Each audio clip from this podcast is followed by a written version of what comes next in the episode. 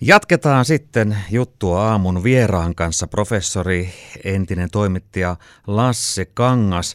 Niin, pääsit jo vähän vauhtiin tuossa, että mitä on niitä tärkeitä vaiheita sanomalehti keskisuomalaisen historiassa, ja jatketaan tästä.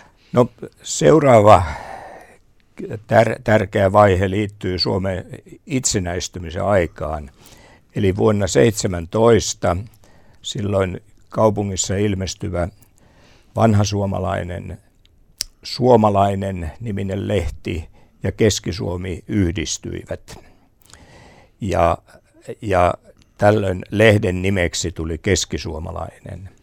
Toi tärkeä vaihe jatkui itse asiassa sen keskisuomalaisen perustamisen jälkeen niin, että vuonna 18 tämä lehden päätoimittajana oli Antero Selänne, niminen agronomi, joka oli tiukka monarkisti – ja keskisuomalainen oli hyvin innokkaasti ja ykselitteisesti tuossa valtiomuototaistelussa sitten monarkian kannalla, Mut, mutta kun vuonna 19 eduskuntavaalien jälkeen ja Saksan tappion jälkeen ensimmäisessä maailmansodassa oli selvää, että, että monarkia ei tule olemaan Suomen hallitusmuoto, eikä Suomeen tule saksalaista kuningasta – niin tasavaltalaiset näkemykset saivat lehden taustaryhmissä vahvan jalansijan ja lehdestä tuli edistyspuolueen, eli tasavaltalainen sanomalehti. Ja, ja, ja pääto, päätoimittajaksi palasi Keski-Suomi-lehden viimeinen päätoimittaja Hyppönen.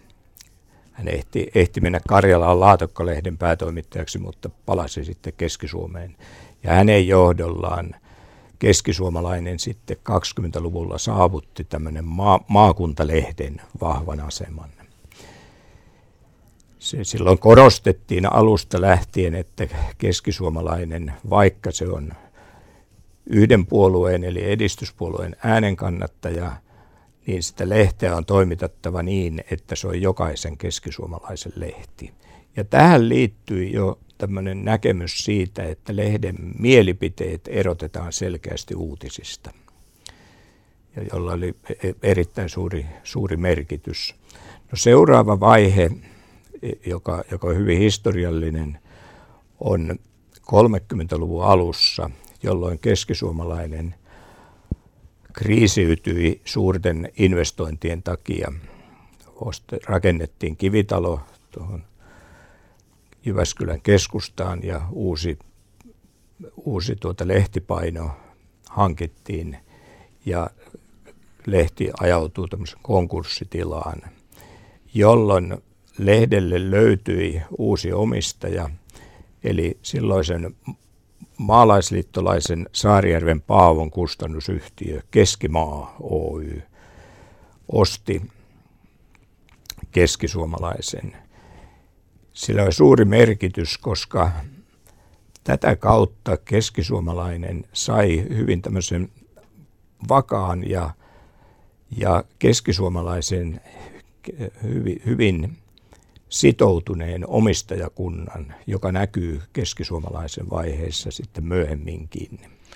Niin siis talous totta kai on myös yksi asia, mikä vaikuttaa kaikkeen, myös mediatoimintaan. Ja, ja taitaa olla näin, että 90-luvun lamakin, lamakin näkyi sanomalehdissä ja keskisuomalaisessa. No, se, se näkyi hyvin, itse asiassa voi, voi sanoa niin kuin dramaattisella tavalla, koska sitä edelsi 80-luku, jolloin keskisuomalainen kehittyi nopeasti. Joka vuosi esimerkiksi toimitus sai lisää resursseja, lehden osastoja kehitettiin, muun muassa ulkomaan osasto rakennettiin 80-luvulla.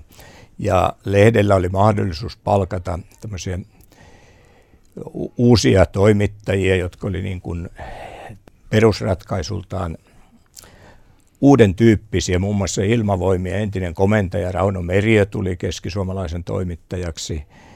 Ja keskisuomalaisella oli tämmöinen hyvin nimekäs, nimekäs nimimerkki Kunto Kalpa, joka herätti tämmöistä valtakunnallista huomiota. Ja, ja myöskin monet keskisuomalaisen toimittajat profiloituivat ihan julkisuuteen. On erikseen kannattaa mainita Aino Suholan hyvin ihmisläheiset jutut, jotka tunnettiin laajalta ja olivat, olivat hyvin luettuja.